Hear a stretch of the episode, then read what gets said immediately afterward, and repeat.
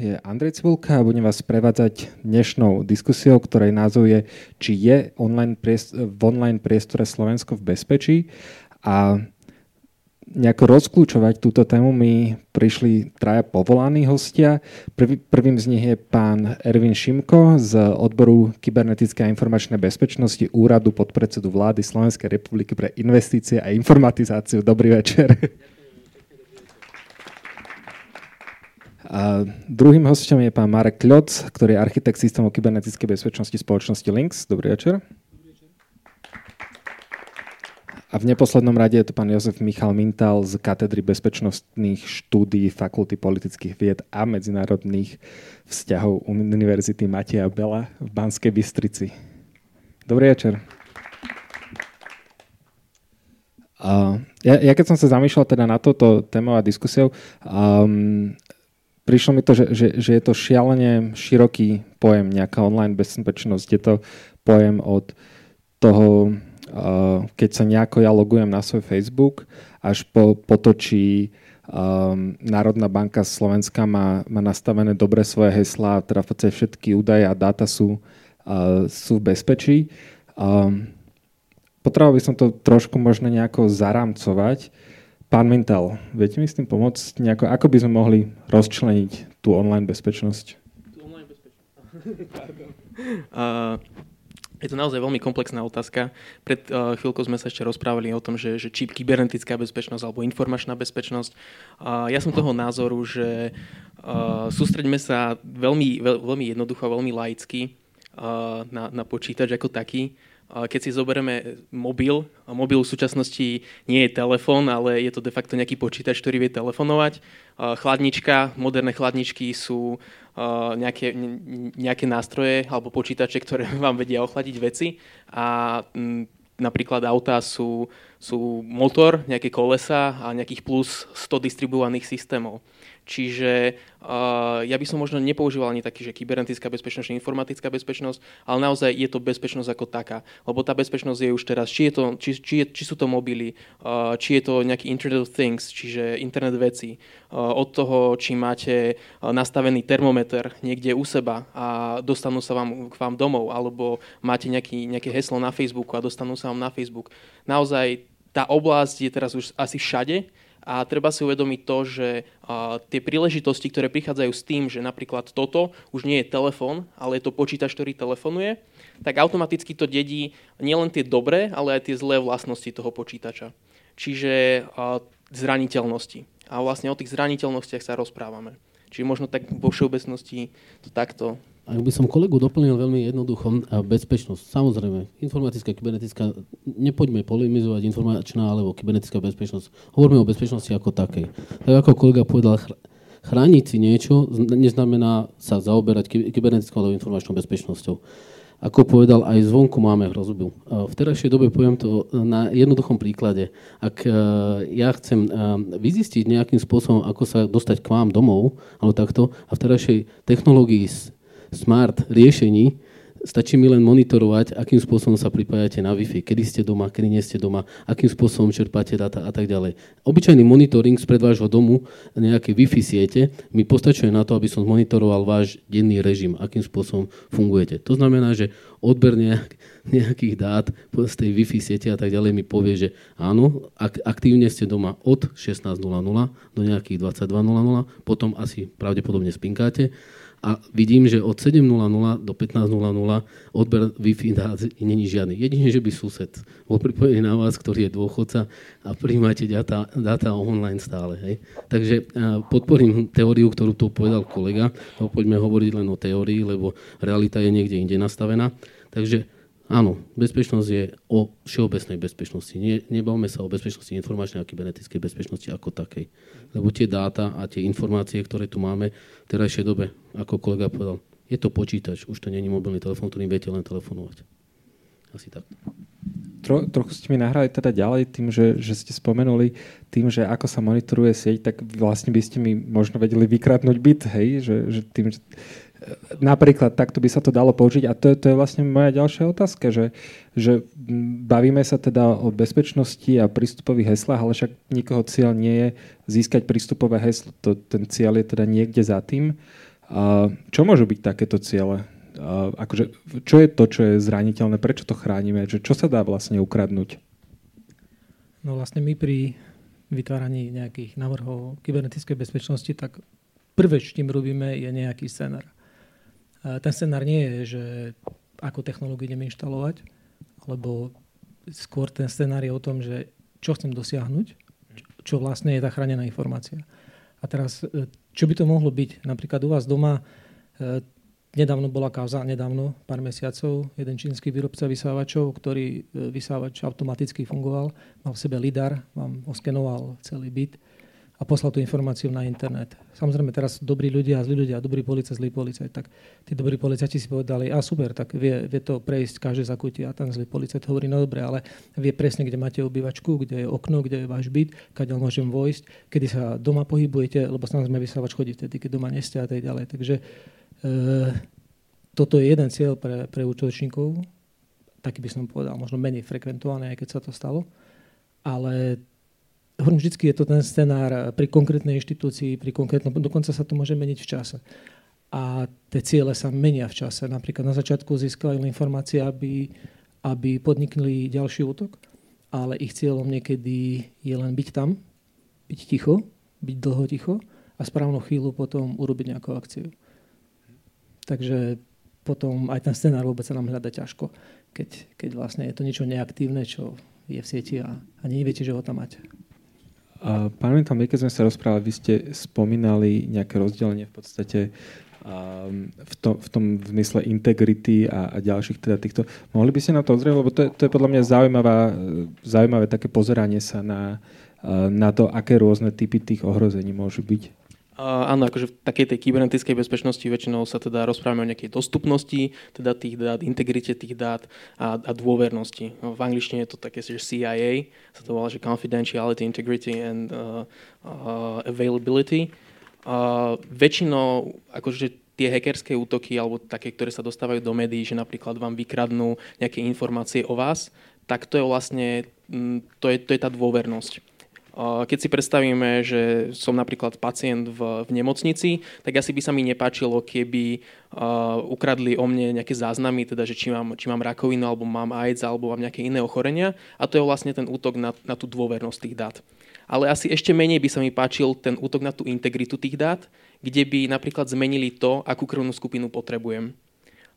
Čiže tie, tie dáta by už nemali integritu. Napríklad mám, mám krvnú skupinu, neviem, vymyslím si A a dali by mi B. Alebo by napríklad zmenili, ktorú nohu mi majú amputovať. Akože dúfam, že, že zdravotníci by to ešte očakovali na, nejaké manuálne papierové záznamy. Ale naozaj to je, to je ten útok na, na tú integritu. A potom tiež sa rozprávame o tom, že napríklad nechcel by som asi, keď sedím v aute, napríklad povedzme si v nejakej Tesle, ktorá to je už fakt akože počítač na, na, na kolesách. Nechcel by som, aby, aby ma odpočúvali a nebol by som asi teda rád, keby odpočúvali nejaké konverzácie uh, s manželkou, s uh, frajerkou, ale ešte asi menej by som bol rád, keby zautočili napríklad na dostupnosť a vypli by mi systémy toho auta počas toho, ako idem na diálnici a nabúral by som a zomrel by som. Čiže to sú asi možno také tie tri hlavné, hlavné útoky, aj na to, na čo sa nás sústreďuje tá bezpečnosť, naozaj, naozaj na, tú, na tú dostupnosť, integritu a dôvernosť tých dát. Pán Šipko, ako je to v, v štátnej sfére, v štátnych inštitúciách práve možno z týchto rámcov? Čo je to, čo treba chrániť? Čo je to, čo treba obraňovať pred zmenou? Ako to je? Je to celkom dobrá otázka, trošku ste mi nahrali, lebo myslím si, že mali sme začať nejakou takou témou, že kde je Slovensko v online priestore s bezpečnosťou a tak ďalej. Myslím si, že Slovensko je na požadovanej úrovni, ale máme čo stále ešte vylepšovať, máme čo stále dobiehať a čo budovať. Poviem to otvorene, že Slovensko v terajšej dobe už len z toho verejného sektora ako takého, kde chránime dáta a informácie a, štátne záujmy a tak ďalej, tak je na požadovanej úrovni, chránime to aj vládnou jednotkou CIR, národnou jednotkou CERT a tak ďalej, ktoré sú alokované jedna pod Národným bezpečnostným úradom, druhá pod úradom pod predsedou vlády pre investície a informatizáciu, kde máme dostatok vyškolených technikov a tak ďalej, ktorí sa zapodievajú tou ochranou ako takou toho, dá sa povedať, virtuálneho priestoru Slovenska. A, čo si máme chrániť, alebo ako sú pripravené na to jednotlivé inštitúcie. Myslím si, že v terajšej dobe na dostatočne požadovanej úrovni v porovnaní s okolitými európskymi štátami. Nevravím, že sme špičkoví, ale nevravím, že sme niekde v pozadí alebo že ne, nedokážeme uh, ísť dopredu. Uh, v terajšej dobe, poviem to otvorene, že je uh, veľmi zložitým procesom uh, na tieto všetky útoky a na tieto všetky uh, hrozby uh, relevantne uh, reflektovať a jednoducho za, uh, odstrániť každú jednu hrozbu. Samozrejme, že nejde to a samozrejme, že môžeme len očakávať a môžeme len robiť nejaké opatrenia preventívneho charakteru na to, aby tie hrozby e, mali čo najnižší dopad. Ak e, niekto vám v terajšej dobe, a tuto kolega technik možno, že ma podporí alebo vyvráti môj názor, povie, že dokážem vám zabezpečiť váš informačný systém na 100% úrovni, klame vás. Dokážem vám povedať, že klame vás. Neexistuje taký človek na tejto planete, ktorý by vám zabezpečil 100% istotu a ochranu vašich dát. Takisto to funguje aj v štáte. Takže snažíme sa chrániť tie údaje, ktoré občan zveril štátu na požadovanej úrovni a na dosť kvalitnej úrovni, dostatočne kvalitnej úrovni, pardon za výraz, ale jednoducho myslím si, že je stále čo budovať. Štát sa s tým vysporiadal jedno, jednoduchými spôsobmi, že pripravil nejaké mm, legislatívne rámce, zákony a predpisy, normy, ktorými sa jednotlivé inštitúcie riadia a stávame, na základe nich staviame tú bezpečnosť ako takú aby sme vybudovali, dá sa povedať, tie jednotky, ktoré, ktoré som tu spomínal, aby sme ich pôsobnosť rozšírili, ale aj dobudovali u jednotlivých inštitúcií, najmä ústredných orgánov štátnej správy a, a tak ďalej, uh, tie jednotky ďalšie, ktoré by boli podporne, podporné voči jedno, uh, jednotkám, ktoré, som tu spomenul. Mhm. Ja, ja sa skúsim spýtať trochu, že, že konkrétnejšie na tie, na tie vlastne veci, ktoré treba chrániť. Bol teraz nedávno teda, písalo sa, že bol útok hackerský na ministerstvo zahraničných vecí. A čo tam chceli ukradnúť? A vie, vie sa to, alebo že, že je to, spadá to pod nejakú confidentiality, teda nejako to akože pod to, to chránené informácie, alebo že čo tam môže ten človek hľadať? Ja si osobne naozaj neviem predstaviť, že, že čo je to, čo môžem na MZV akože ukradnúť. Viete, nie, niekedy, tie útoky nemôžeme rozdeliť to, že čo hacker alebo čo útočník mieril tým útokom. Možno, že nemieril nič, možno, že chcel len poukázať na zraniteľnosť danej inštitúcie a ukázať, že Porite sa, dokázal som uh, vulgárne povedané vyhekovať nejakú štátnu inštitúciu, nech sa páči, na takejto úrovni ste. A čo bolo cieľom toho útoku, není asi úplne témou tej, tej, tej, tej, tejto uh, diskusie, ale v terajšej dobe uh, rieši to aj naša vládna jednotka CIRT uh, sú, uh, v súčinnosti s niektorými službami, ktoré sa na tom podielajú na doriešení a dopatraní toho čo bolo cieľom a tak ďalej. Nerad by som to tu spomínal, lebo jednoducho sú to informácie, ktoré by mohli len pozbudiť niekoho pri ďalšom útoku. Rozumiem, nech sa páči, kľudne. Ja samozrejme nemám podrobnosti, ani som nebol v tej jednotke, ktorá vyšetrovala, ako ste spomínali, riešili sa to na štátnej úrovni. Mám len informácie zvonku, ale e, my keď e, snažíme sa nieko, nejakým spôsobom niečo ochrániť, tak častokrát rozmýšľame ako práve tí hackery. A kým kolega to rozprával, tak ja som rozmýšľal, že ak by som to bol ja, ten hacker, že čo by som asi chcel. No, ako som spomínal, že ten, ten, tá komplikovanejšia časť je, keď, keď útočník nemá ešte konkrétny cieľ, ale jednoducho snaží sa vytvoriť nejakého bota a ten bot tam ostáva a správnu chvíľu ho použije. Ale e, možno sme zužili tú oblasť. Ja paradoxne ako technik by som sa mal držať technických častí, ale z praxe viem, že a stretol som sa s mnohými a zaujímavými útokmi, že kedy sme si len domýšľali, že čo bolo cieľom, ale inokedy nám to nevychádzalo na netechnický cieľ, alebo vlastne stále to bol netechnický cieľ, kedy sme nevedeli nájsť nejakú rozumnú odpoveď. Takže v tomto prípade mm, kľudne to môže byť nejaké pohyby eh, tých nejakých úradníkov v rámci rezortu, eh, kedy cestujú. A pretože je to veľmi dôležitá vec pre, pre toho útočníka, pretože stačí, že si vás e, nahraje, kedy používate telefón, kedy si zapínate Bluetooth. Ten Bluetooth môžete mať zraniteľný. Už som vo vnútri telefónu, zistujem vaše kontakty, e, pozerám, kde brosujete, môžem podvrhnúť stránku, ktorú často navštevujete a postupne sa ten útočník tak zabetonuje, že správnu chvíľu, napríklad môže sa jednať o informácie, ktoré sa v rámci rezortu prejednávajú a je pre niekoho zaujímavé, aká informácia sa tam prejednáva. A napriek tomu, že je chránená, tak dá sa dostať. A tu by som ešte len napojil na tú otázku, že či len tá technická bezpečnosť je dôležitá. No žiaľ nie je. Už za čias Kevina Mitnika, ktorý ako prvý použil sociálne inžinierstvo a vlastne aj dnes predstavme si, že po tomto stretnutí niekto z vás dostane mail, keď bude súhrn tohto stretnutia, tak vy automaticky tomu veríte. Veď bol som tu, hej, si to skoreluje správne. Ale kľudne to môže byť nejaký podvrhnutý Word, kde nebude okrem súhrnu zo stretnutia, niekto to tu počúva, kľudne môže infikovať a nejaký súbor vám tam uložiť. A vlastne z mojej praxe sa stali také prípady, jeden spomeniem, kedy pred vrátnicou jednej inštitúcie sa našiel USB kľúč. Na USB kľúči bolo napis vyplatné pasky. Samozrejme, každý zamestnanec, ktorý vychádzal vonku a vidí USB kľúč s vyplatnou paskou, tak veľmi ho to ťahá otvoriť si takýto kľúč. A samozrejme, boli tam nejaké informácie, možno pravdivé, nepravdivé. Doteraz si v krčme rozprávali, koľko zarába niektorý riaditeľ, ale on v skutočnosti nevie, že na tom počítači a pracovnom možno má nejakého bota. A ešte, aby som to zgeneralizoval, o čo im ide, tak bavíme sa o informačných technológiách, tak primárne ide o informácie a tie môžu byť hociakého charakteru. Úplne, úplne, čo si môžete zmysliť od toho, že kedy vstávate až, až po nejaké vaše pohyby na účte. Ja ani nereagujem, len aby ste mali takú trošku informáciu, predstavu o tom, že čo mohli na tom ministerstve zahraničných veci tí hackery eh, alebo tí útočníci napríklad siede, tak z tej pozície toho štátu je to veľmi také jednoduché. E, povedzme si otvorene, že hovoríme o rezorte diplomácie, kde na nejakej úrovni medzinárodnej sú vyjednávané nejaké zmluvy, nejaké notifikácie, ratifikácie a takéto veci z pozície či Európskej únie, aj mimo Európsku úniu a tak ďalej, tak aj to mohol byť priestor na to, že akým spôsobom sa k niečomu takému dostať. Ale nevravím, že to bol ten a, smer toho útoku, ale aby ste mali pohľad z toho štátu, že o aké napríklad informácie mohol útočiť útočník, ak by chcel útočiť priamo že na pozíciu štátu a na nejaké informácie, ktoré sú dôležité pre štát. Napríklad aj to mohlo byť, že poviem to otvorene, ak teraz je rezonovaná téma, ktorej sa nechcem dotýkať, ale takto nejaká zmluva s americkou stranou ohľadov letisk a tak ďalej, možno, že aj to bol predmetom, ale to vrajím len príklad, aj, aby ste mali uh, predstavu o tom, že aké informácie sú pre nich zaujímavé. Aj.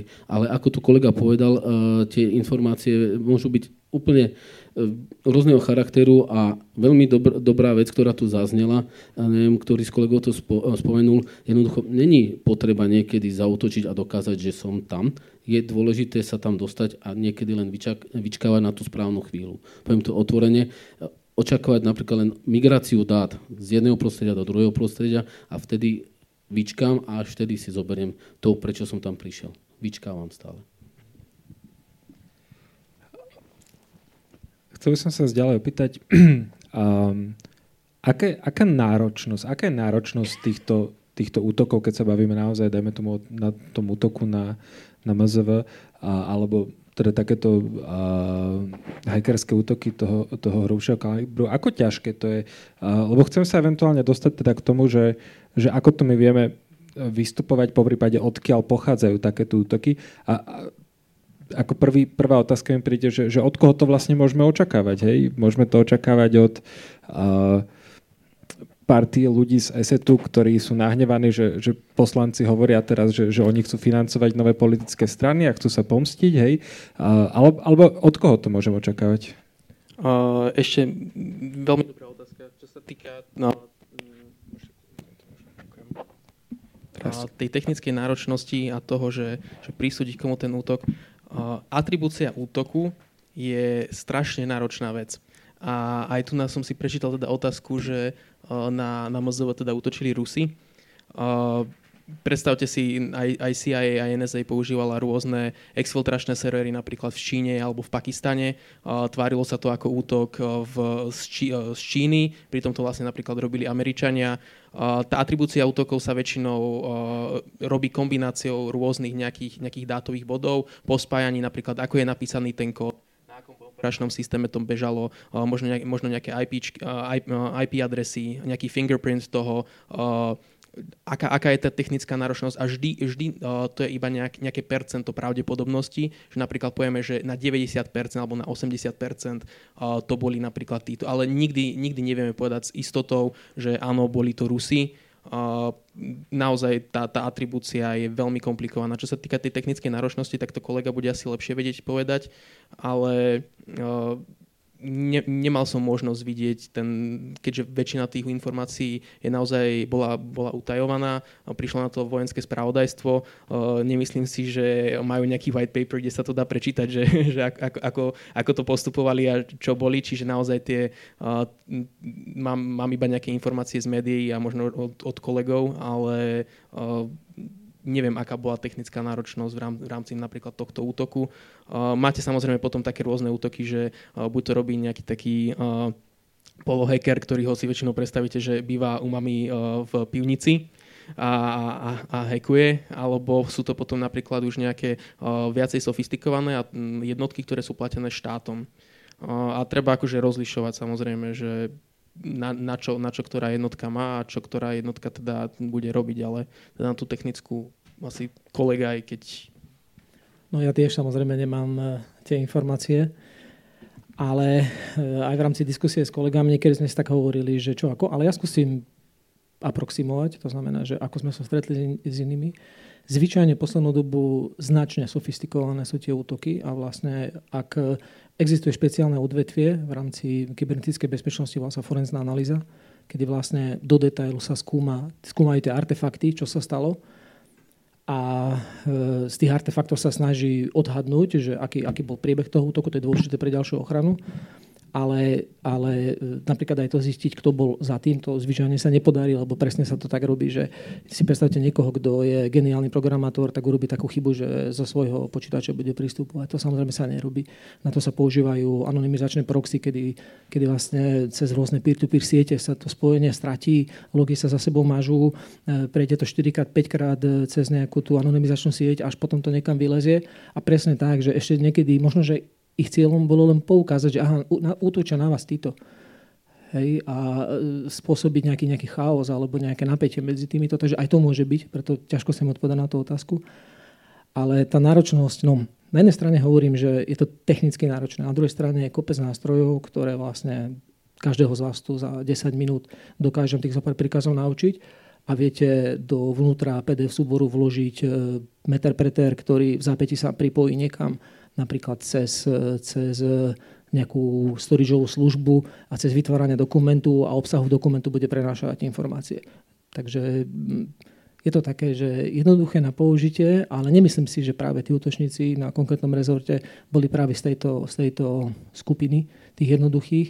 Myslím si, že išli na to e, takým spôsobom, že, že možno vďaka náhode sa to podarilo objaviť. Nemám tie detaily.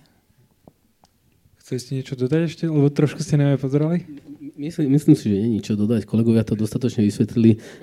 Jednoducho treba len povedať to, že mm, zase každý jeden útok nás posúva dopredu v tej ochrane našej ako také a dobudovanie nejakého systému alebo nejakej brány, ktorá jednoducho dovolí tomu útočníkovi ako takému zautočiť a tak ďalej.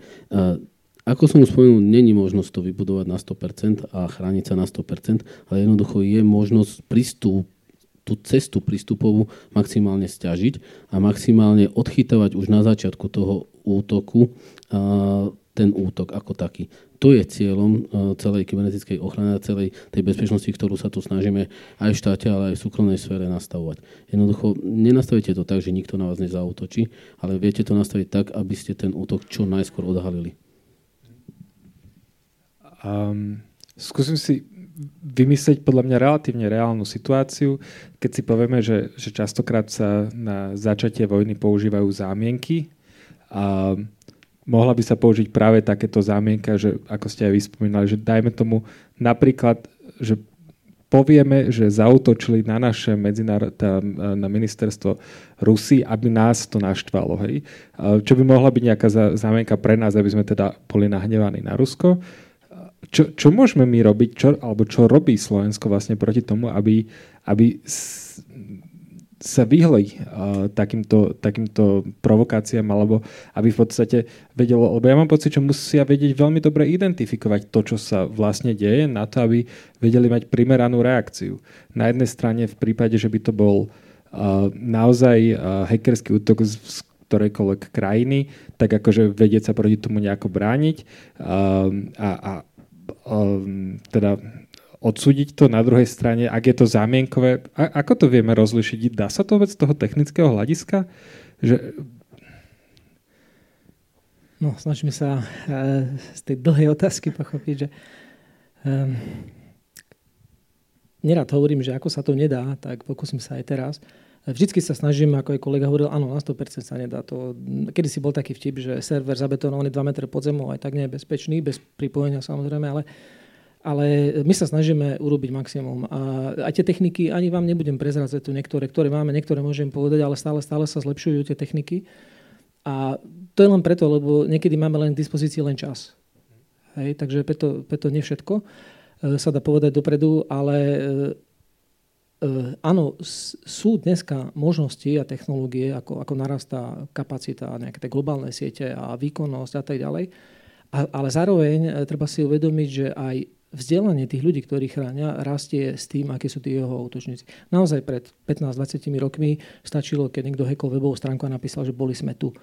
A to je niečo ako, ako grafity, keď si niekto napíše a môžeme to považovať za umenie, e, lebo nič sa nestalo, pochválili sa. Ale kto z vás predpovedal uh, vydierácky software? Hej, je to, je to taká vec, že ako ich to vôbec napadlo, že oni žiadne privilegia nezneužili. Neurobili žiadnu bezpečnostnú dieru, nenašli. Jednoducho len to, čo je dostupné pre toho užívateľa, jeho dáta zašifrujem, kľúci odložím a požiadam ho láskavo o peňažky. Potom už boli naozaj e, tí, ktorí ešte aj e, po zaplatení neposlali ten kľúč, ale to už je iná kasta. Takže e, znovu tá vynaliezavosť. Ja možno poviem iný príklad z tej bezpečnosti, že znovu ako niekoho napadlo, na Slovensku sa to stalo, neviem, či si spomínate viac ako 15 rokov, že ako sa dali z bankomatu vybrať peniaze. To ako Pišta Lakátoš tak hovoril. Ako sa dajú. Tak, taký pekný trik bol, že naťukáte, že nech vám to vydá 20, 50 vyťahli ste len cez prostredku a nechali ste to tak. Ten bankomat detekoval, že nič sa nevybralo, tak tie peniaze zasunul naspäť. Ale už spätne neexistovalo spočítanie, len tie peniaze prepadli, takže vlastne pripísali sa naspäť na účet. Tak to bolo ukradnutých možno aj milión eur. Tu si položím otázku, že, že koho to napadlo. Nechcem povedať, že koho to napadlo, ale nebol to vysokoškolák, nebol to docent, bol to možno, že zo základnou školou niekto. Jasne, tak ono vraví sa, že posilovač riadenia nevymyslel kulturista, hej. A ja by, ja by som prešiel teda od takej tej všeobecnej sféry k, k trochu naozaj tej osobnejšej, k tej ľudskej. Máme aj otázku, že čo by mal každý človek urobiť preto, aby sa cítil uh, v online v bezpečí, teda v online priestore v bezpečí. Um, ja, ja by som to že áno, poprosím vás odpovedať na túto otázku. Zároveň um, je to tak, že, že tie, tie pravidlá sú sprísnené, ako náhle pracujem niekde v štátnej sfére. A, ako to funguje? Uh, začal by som tak zoširšia, nie štátnou sférou, ale či sa cítime bezpečne. Položil by som otázku do obecenstva aj ľuďom, ktorí na, uh, uh, pre ľudí, ktorí nás sledujú. Ma, že... Mali sme takú anketu predtým, než sa začalo, vyšlo to 50 na 50, teda v percentách. Aha. Rozumiem, ale uh, chcel som, položil by som fakt tú jednu otázku. Kto z vás nemá mobilný telefón, ktorý je smartfónom? Každý. Už aj dieťa, keď ide na základnú školu, tak rodičia mu dajú smartfón do rúk, aby AD1 sa sfotilo a poslalo niečo zo školy, ak je treba, a AD2, aby bolo dostupné, kedy si rodičia uh, zmyslia, že mu zavolajú, tak mu zavolajú. Ale koľko z tých smartfónov používame takým spôsobom, že si tam stiahneme XY aplikácií. Kto z vás k tej aplikácii si prečíta aj nejaké pravidlá používania tej aplikácie a podmienky používania tej aplikácie. Takže smerujem k jednej veci. To znamená, že či som ja online bezpečí v súkromí. No ak neštudujem to, čo všetko používam, tak jednoducho neviem, či som online bezpečí, lebo jednoducho neviem, čo kde komu poskytnem. To znamená, že dáta, ktoré do tej aplikácii ja zadám, tak niekedy sa stáva na konci cesty, že tie dáta sú verejne šíriteľné, lebo som dal na to súhlas tým, že som si to stiahol a odklikal, že tú aplikáciu budem používať. A otočme to na štát, tak aj štát, keď niečo ide budovať nejaký informačný systém, ktorý má používať na konci dňa občan po vybudovaní a má mu uľahčiť svet, e, fungovanie so štátom a uľahčiť to fungovanie e, v tom štáte ako takom, tak jednoducho musí tiež dbať na to, akým spôsobom tento informačný systém vybuduje a za akých podmienok štát bude k nemu treba dostávať nejaký support a tak ďalej a tak ďalej, aby občan vo finále, ktoré tam dáta dá, boli v bezpečí a štát mu za to musí ručiť. Takže dva pohľady. Štát je nastavený nejakým spôsobom, nejakou legislatívou, že tieto veci zabezpečuje za vás, ale vy doma ak si nezabezpečíte tú bezpečnosť nejakým spôsobom, že minimálne si naštudujete to, čo ste si do toho vášho smartfónu nainštalovali a čo tam všetko potom následne dáte a akým spôsobom s tými dátami je ďalej zaobchádzané, tak jednoducho máte výzišný problém, že nie ste v tom bezpečí.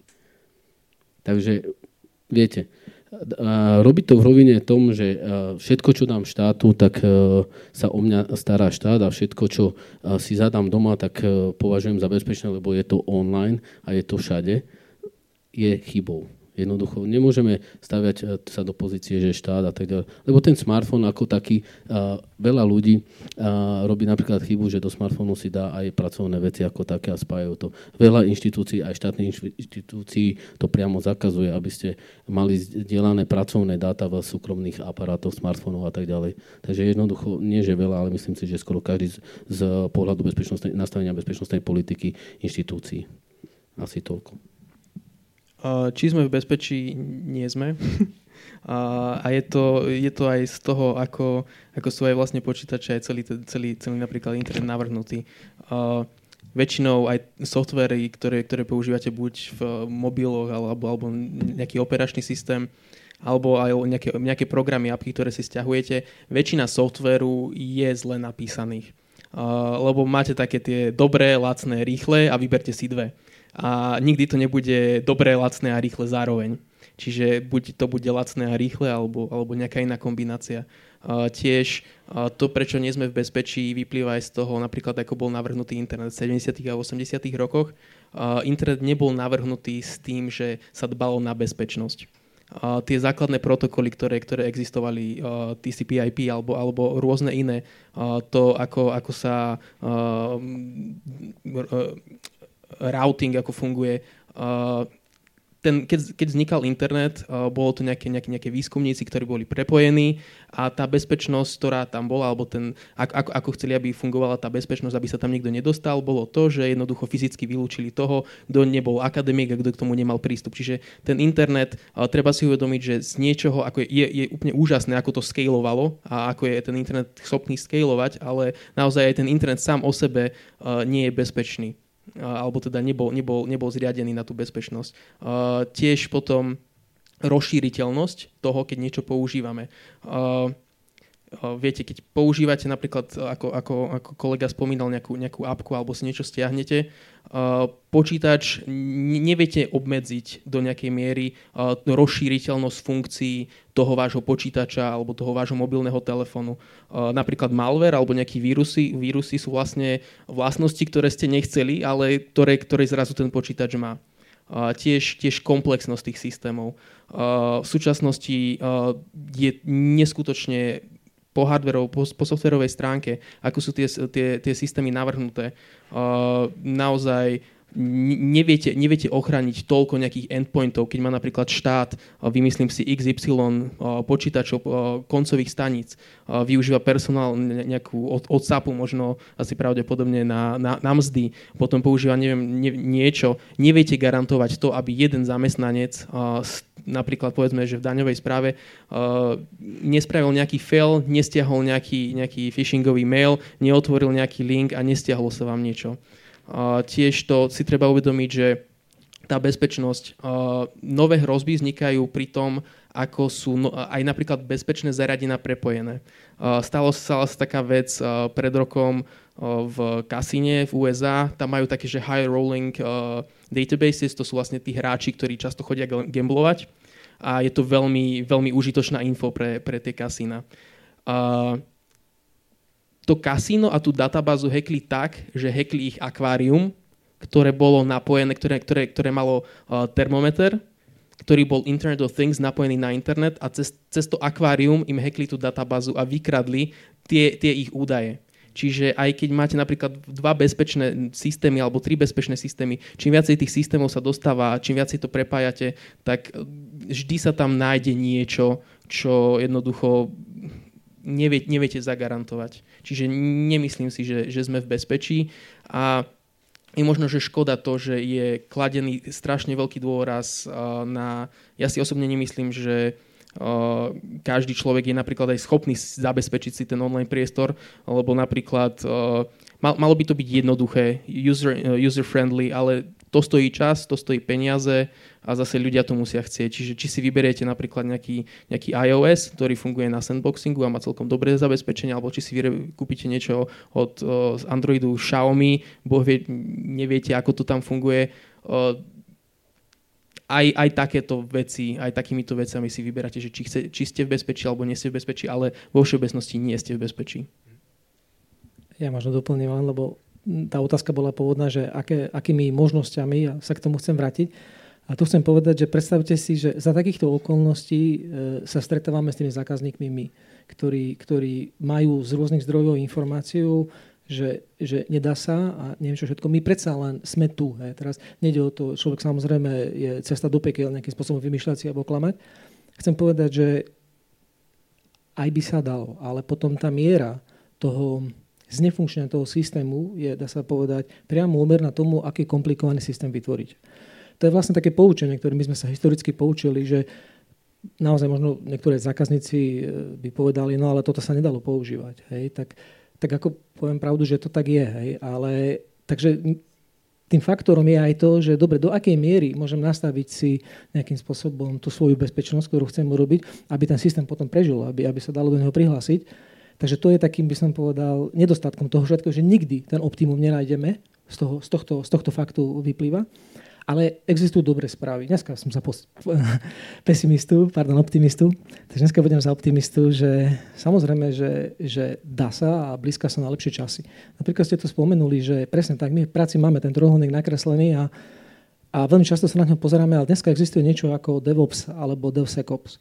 To je niečo, ako prepojiť Operation Security s, s tou prevádzkou. A e, tí ľudia, pretože ten internet už tu máme a všetky tie služby XY rokov, tak snažia sa rozmýšľať nad tým, no dobre, ale ako splniť tú požiadavku na, tú, na, na ten development, aby som rýchlo mal tú nejakú novú aplikáciu, aby zároveň to bolo bezpečné.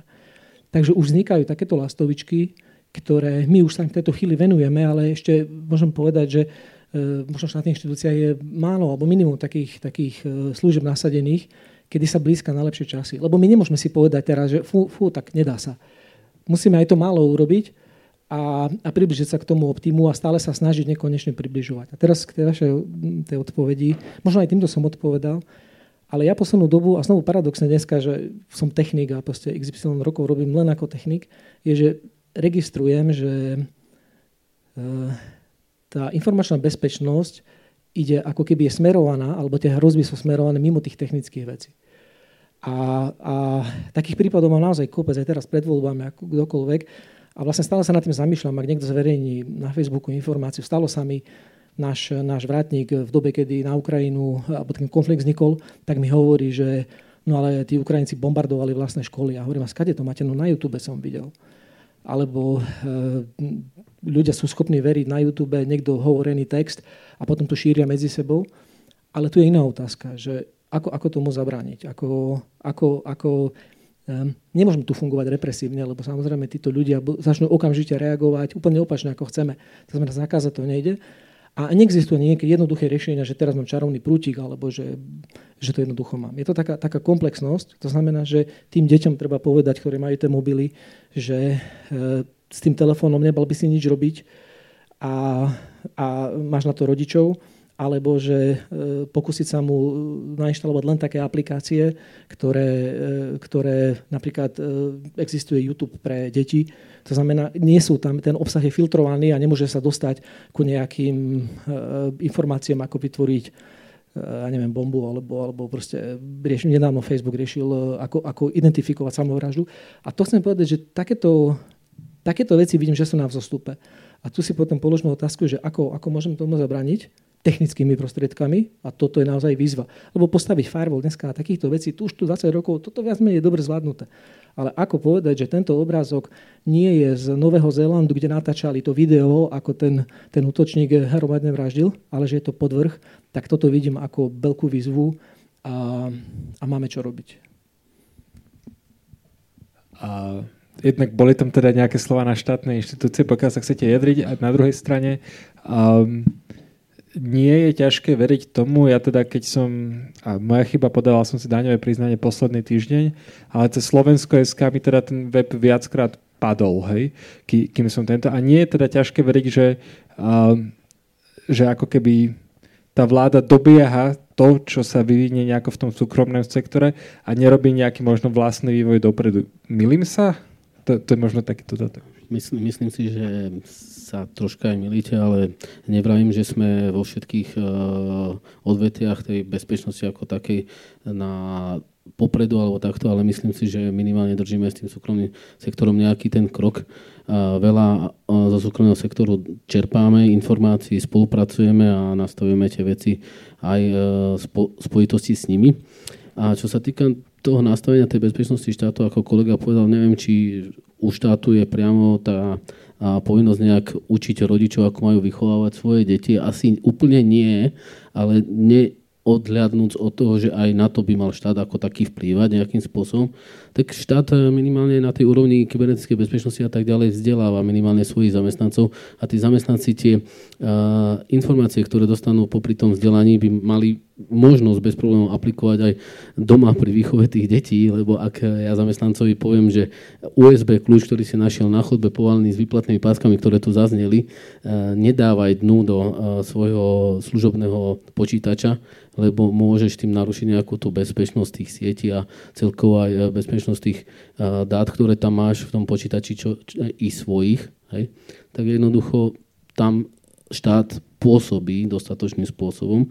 A dostatočným spôsobom myslím si, že úrad podpredsedov vlády ako taký sám jednoducho teraz prijatím legislatívneho rámca v oblasti informačných technológií vo verejnej správe dostatočne tvrdo nastavuje, poviem to takým, dosť tvrd, e, takým slovom, že tvrdo nastavuje tú bezpečnosť ako takú, kde jednoducho e, máme tam e, uvedené priamo, ako v štáte chceme zabezpečiť tú bezpečnosť tých informačných technológií vo verejnej správe. Ja len, len krátko reakciu, že využijem to, lebo tá diskusia nie je len takto, ale je takto, že e, pri tom vzdelávaní tých detí možno, že dobre, budem taký možno trošku kritický, že niekedy e, budovanie tých informačných systémov je, je len, aby sme minuli peniaze, prepačte, hej. Ale ako, nehovorím, že to tak je stále, alebo že toto, ale niekedy, niekedy sa takéto niečo môže stať. A to chcem povedať, že, že pre tie deti skúsme takýmto spôsobom robiť, že napríklad vidím, sám mám syna e, mladého a vidím, že pozera ten YouTube a tých youtuberov a povedal som si, no čo keby bol nejaký youtuber, ktorý by edukoval deti a bol by zábavný, hej, nejakým spôsobom a nebolo by to drahé, nemuseli by sme minúť toľko peňazí, hej. E, a, a možno by to šlo, veď YouTube tu máme, na YouTube sa dajú, miestnym youtuberom sa môže tak dokoľvek z nás tu, ako sme, a možno, možno takýmto spôsobom, nechcel som povedať teraz, že s tými peniazmi, že ako to je, len hovorím, že niekedy existujú možno lepšie riešenia, ako nakúpiť drahú databázu alebo drahý operačný systém, alebo neviem čo všetko, a existujú šikovnejšie. A tu napríklad vidím, a tu by som tú diskusiu chcel smerovať, je, že možno viac tej diskusie potom s, s, napríklad aj s učiteľmi, lebo konkrétne učiteľka môjho syna e, dáva im úlohy cez zahraničný edukačný portál. A tie úlohy z angličtiny naozaj je, je, je úplne úžasné pozerať a je to zadarmo. Takže možno, že niekedy aj tí obyčajní učiteľia, pardon, neobyčajní, ale tí rádoví učiteľia majú dobré nápady a možno stačí počúvať. Možno niekedy nápad kohokoľvek z nás nápadne. Musí existovať platforma modernej spoločnosti, kde takéto nápady by mohli byť pozberané, posudzované a možno niektorý z nich stojí za to Myslím, krátka reakcia len. Myslím si, že toto je na úrovni ministerstva školstva, nie tak úradu podpredstavu vlády pre investície a informatizáciu. Ale ak e, by som mieril vašu otázku na náš na, na náš úrad, tak jednoducho vysvetlenie je jednoduché. Aj zo súkromného sektora, aj z akademickej obce, aj celkovo z, z verejných informácií ako takých je možnosť na úrad prísť a jednoducho zapojiť sa do jednotlivých platform alebo do jednotlivých pracovných skupín, či už pracovných skupín pre štandardizáciu, kde na základe tých nejakých štandardov vznikajú nejaké informačné systémy verejnej správe, ktoré následne používate aj vy ako občan Slovenskej republiky. Takisto aj nejaké strategické skupiny, ktoré vybudovávajú, kde už zase sú zase zastancovia, dá sa povedať, e, toho štátneho sektora a tak ďalej.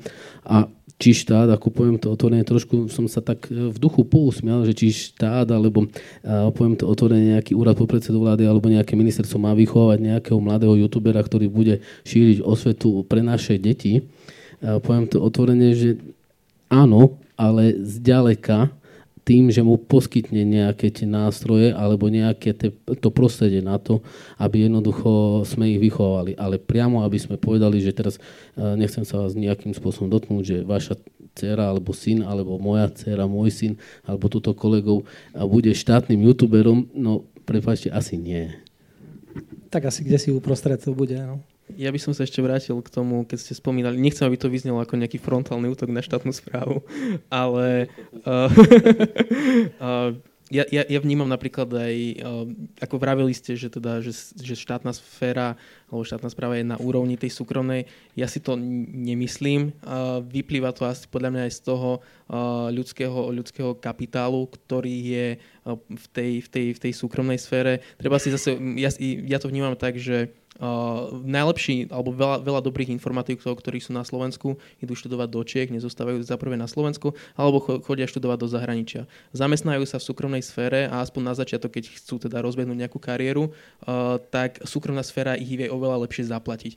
Toto je, toto je napríklad jeden z tých problémov možno v tej štátnej správe. Uh, viem, že, že sú už nejaké, nejaké mechanizmy, ktorými sa to teda snaží aj štátna sféra nejako, nejako pokryť, ale tiež uh, asi, asi sa skôr stlačí na to, na taký ten, ten, uh, ten dobrý pocit, že uh, spomôžem, uh, mám nejak, nejaký, nejaký zmysel a viem niečo, niečo spraviť pre ten štát a ra, radšej možno ten informatik si povie, že dobre, budem mať nejaký paycut z toho, že nebudem zarábať toľko ako v tej súkromnej sfére, ale budem zarábať menej, ale viem spraviť niečo, niečo prospešné pre ten štát.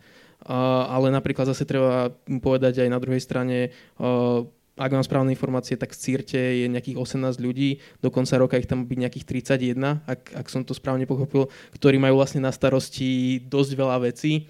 Aj tá infraštruktúra, ktorá sa obstarávala za tých nejakých 40 čosi miliónov, obstarávala sa v nedávnom, nedávnej dobe, tiež tam boli akože nejaké veci, že ako sa to malo robiť. Čiže tiež, áno, v porovnaní s ostatnými krajinami sme možno na tom, na tom fajn, ale vždy sa, vždy sa dá byť lepšie na tom. A Čiže možno, možno, možno nie zase uh, až, až mať taký, taký ideál o tom štáte, že, že wow, že je to super, lebo áno, treba si robiť aj promo, ale treba mať zase aj také reálne, že uh, nie, po, povedať si jednoducho, že kde, kde sú tie problémy a snažiť sa fixnúť tie problémy. Samozrejme, môžem, ak dovolíte, krátka reakcia. Nechcel som, aby sa toto zvrhlo do nejakej politickej diskusie. Ja nie som politik, ja som odborník a riaditeľom odboru som za to, a preto, aby som riadil tú bezpečnosť po tej legislatívnej, tej governance a, úrovni, ale nedá mi nereagovať na toto, lebo ad jedna, myslím si, že tých odborníkov, ktorí máme teraz v tej vládnej jednotke CIRT, tých 18 ľudí, ktorí ste vraveli, už ďaleko viac ich je teraz a bude ich viac a darí sa nám ich e, dostať na našu stranu tých odborníkov. A nie len e, motiváciou toho, že e, vyrovnávame platové podmienky ako také s komerčným svetom, ale aj motiváciou toho, že to široké spektrum informácií, ku ktorým sa ako dostanú v rámci štátu a tak ďalej, není to zúžený, zúžené portfólio, to, portfólio tých informácií, ktoré v súkromnej sfére ako takej dostanú, ale majú širokospektrálny rozhľad v tej bezpečnosti a tak ďalej.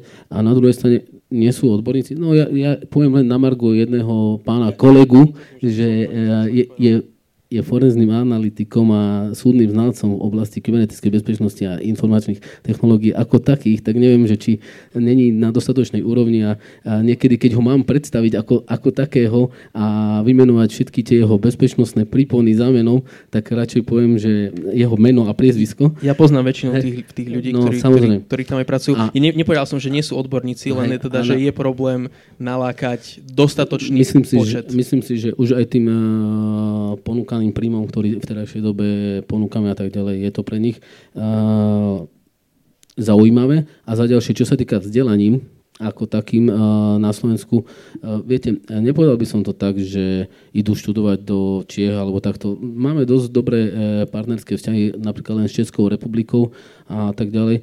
A problém univerzít, ktoré sa zaoberajú vzdelaním v informačných technológiách ako takých, je ten, že ako náhle sa vyprofiluje nejaký študent už v prvom ročníku, ktorý je, poviem to tak skrátene, čo k čomu a tie informácie a tie zručnosti má na požadovej úrovni, tak chňapne po ňom hociaká komerčná sféra a 20-ročnému chlapcovi, ak ponúknete určitý budget, za ktorý môže on fungovať bez toho, aby ďalej vôbec študoval, lebo je schopný a zdatný v tej oblasti, na ktorú ho chceme využiť, jednoducho odchádzajú. A je to problém, lebo nedávno som sa bavil aj s pánom eh, rektorom, kde sme sa stretli na, ne, na nejakej vypočutí pri uh, predstavenom zákone o informačných technológiách správe, je to problém. Jednoducho tí ľudia nechcú doštudovať. A tu napríklad by som sa vrátil k tomu vzdelávaniu a k tej výchove a tak ďalej. Presvedčme naše deti, aby to vzdelanie jednoducho si dokončili a nešli len za hombou peňazí a tak ďalej a jednoducho nech idú a tak ďalej. Na to použijeme nejaké tie nástroje, aby mali zmysel toho dokončenia toho štúdia ako takého. Asi, to, asi toľko. Dobre. A mám pocit, že, že k tomu osobnému sme tak teda relatívne hlboko prešli. A chcel by som sa dostať ešte k jednej téme a potom dám priestor do publika. V prípade, že máte nejakú, nejakú otázku, môžete si pripraviť, čo skoro teda bude priestor, priestor na ňu. Um, ja teda mám pocit, že, že uh, celú oblasť by sme áno mohli s tým oslovať ministerstvo školstva, ako by možno mohlo vychovávať ľudí, ako žiť v tejto modernej dobe, kde, kde naozaj každý potrebuje pracovať s počítačom. Ja som teda musel podávať napríklad to daňové priznanie cez elektronický portál, na čo akože netreba vysokú školu, ale keby mi niekto akože pomohol a vysvetlil, tiež sa neurazím, hej. A, a, ale asi táto náročnosť sa bude, bude zvyšovať a zvyšovať a niekto teda tie informácie by mal podávať. Um, v podávaní informácií ale vidím hrozbu a, a to je teda podávanie informácií zlých a to nielen teda zo, straty, zo strany štátu, ale v podstate v, a, zo strany či už iných krajín alebo záujmových skupín a tak ďalej.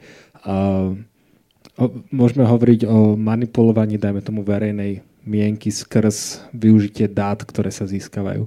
Um, akou formou sa dajú získať dáta um, o človeku, keď to stačí tak akože hrubý obraz, a, a, aké, a ako sa dajú využívať na, na to manipulovanie mienky? No, skúsim ja, ale uh, pokúsim sa byť stručný, lebo toto je uh, celkom rozsiahla téma. Pravdu povediať, venujem sa veľmi podobnej činnosti, ale nie v tom zlom, ale v tom dobrom. To znamená, že ako využiť e, takéto monitorovanie pre prospešné účely.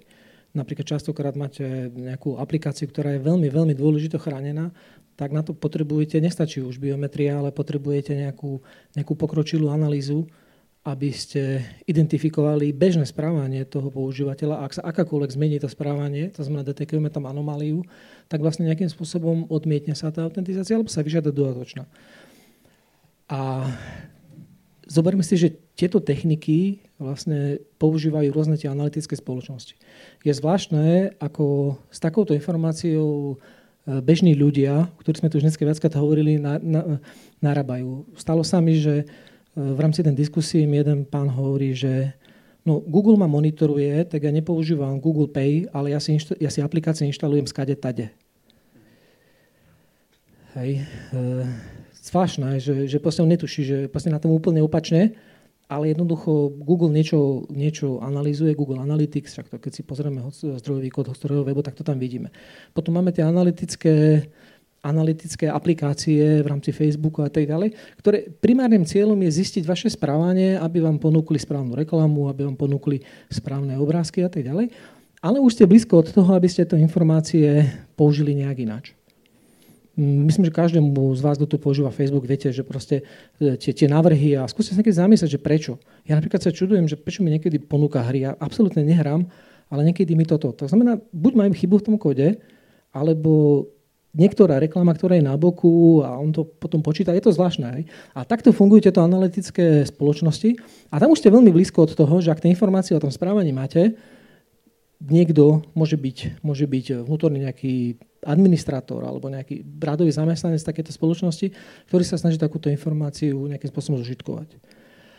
A úplne najhorším prípadom je, keď niekto takúto analytiku vytvorí, ale úmyselne. E, znovu tam použije, ale už dneska spomínané softwarové inžinierstvo, pardon, sociálne inžinierstvo. To znamená, snaží sa vás donútiť, aby ste vykonali aspoň tú prvú akciu, minimálne dať e, like na nejakú stránku tým, tým jednoduchým lajkom sa potom stane, že tie informácie sú vlastne zberané a môžu byť zneužité rôznym spôsobom až do úrovne vydierania alebo až do úrovne potom um, nejakým spôsobom manipulovania s vašou mienkou, či už politickou, alebo a tak ďalej. A, tak ďalej. a takéto prípady boli.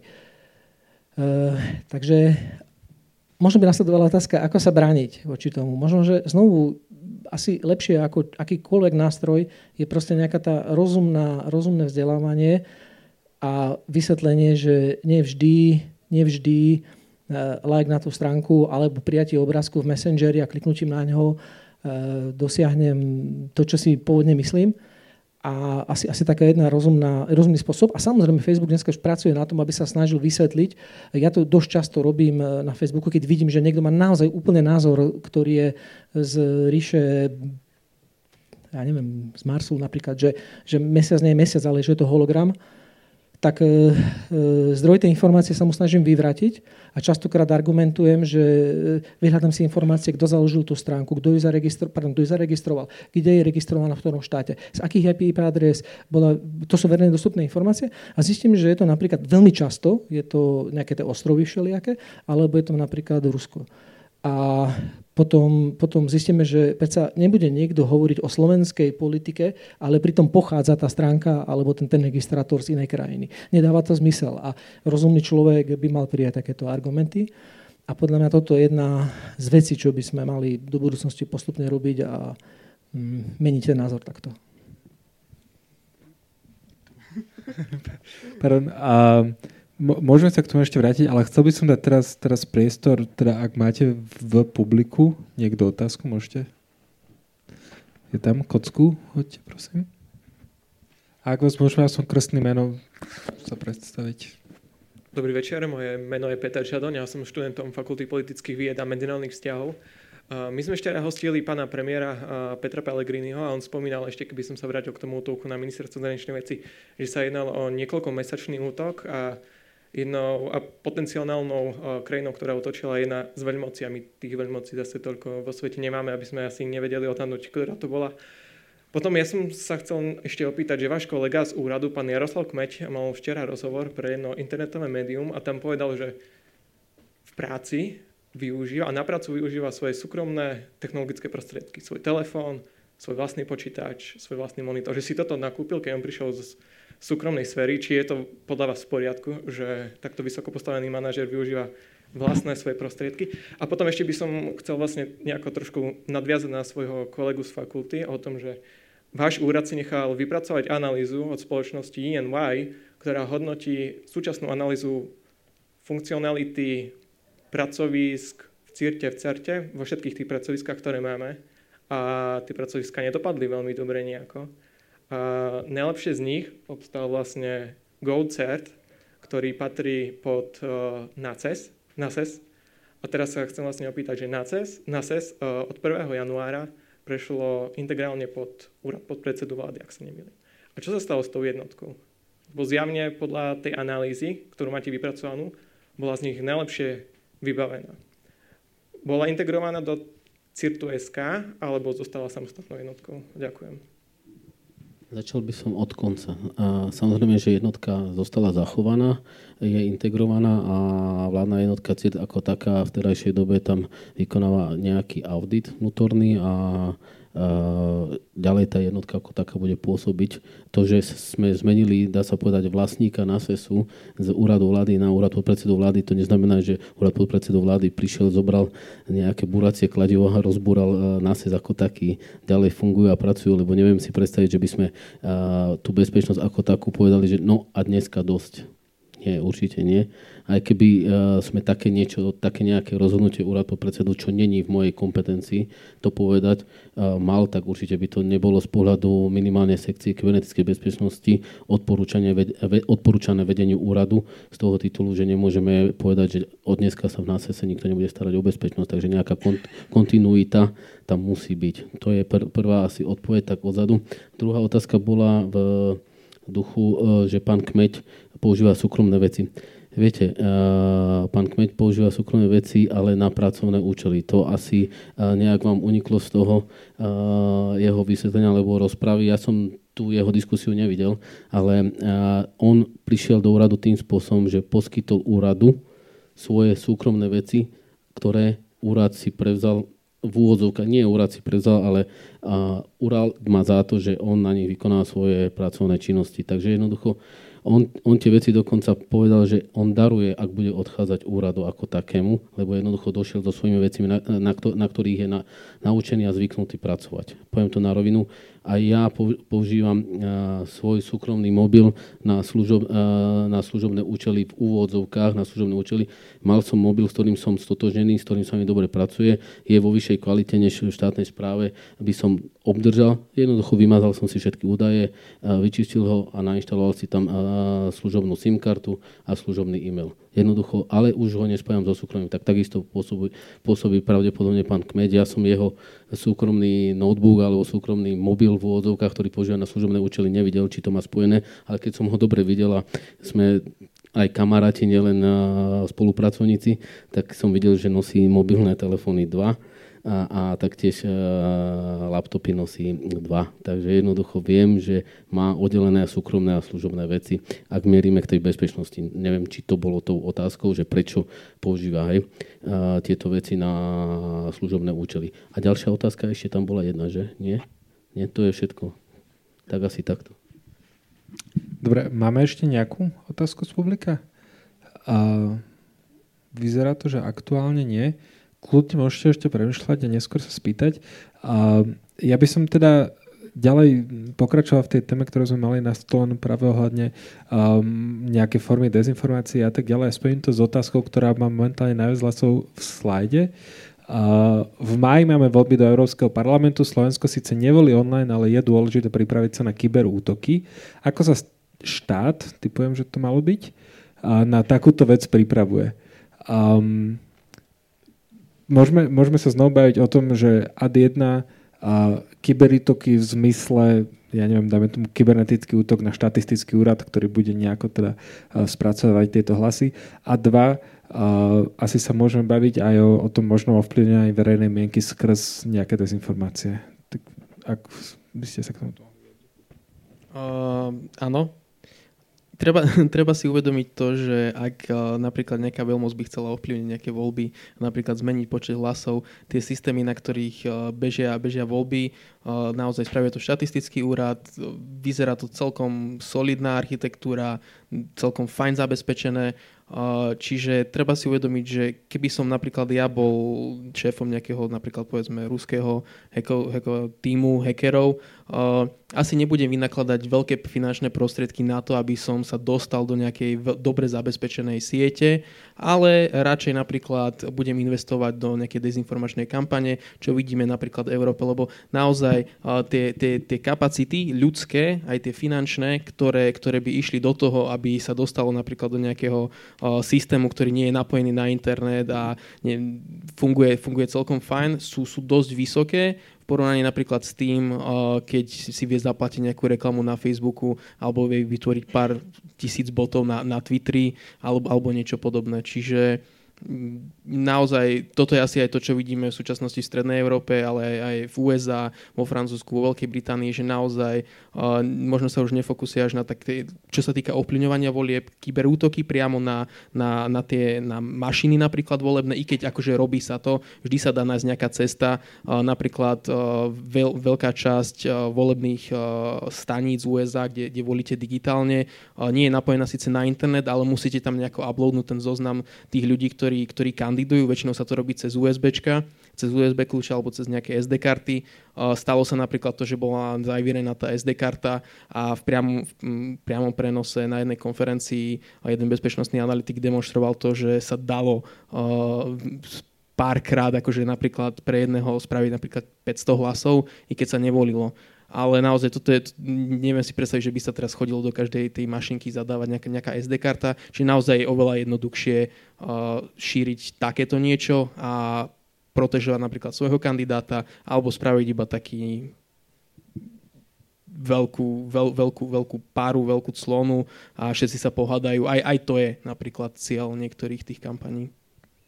Ja by som len dodal z pohľadu štátu, tak ako kolega na, na neho nadviažem.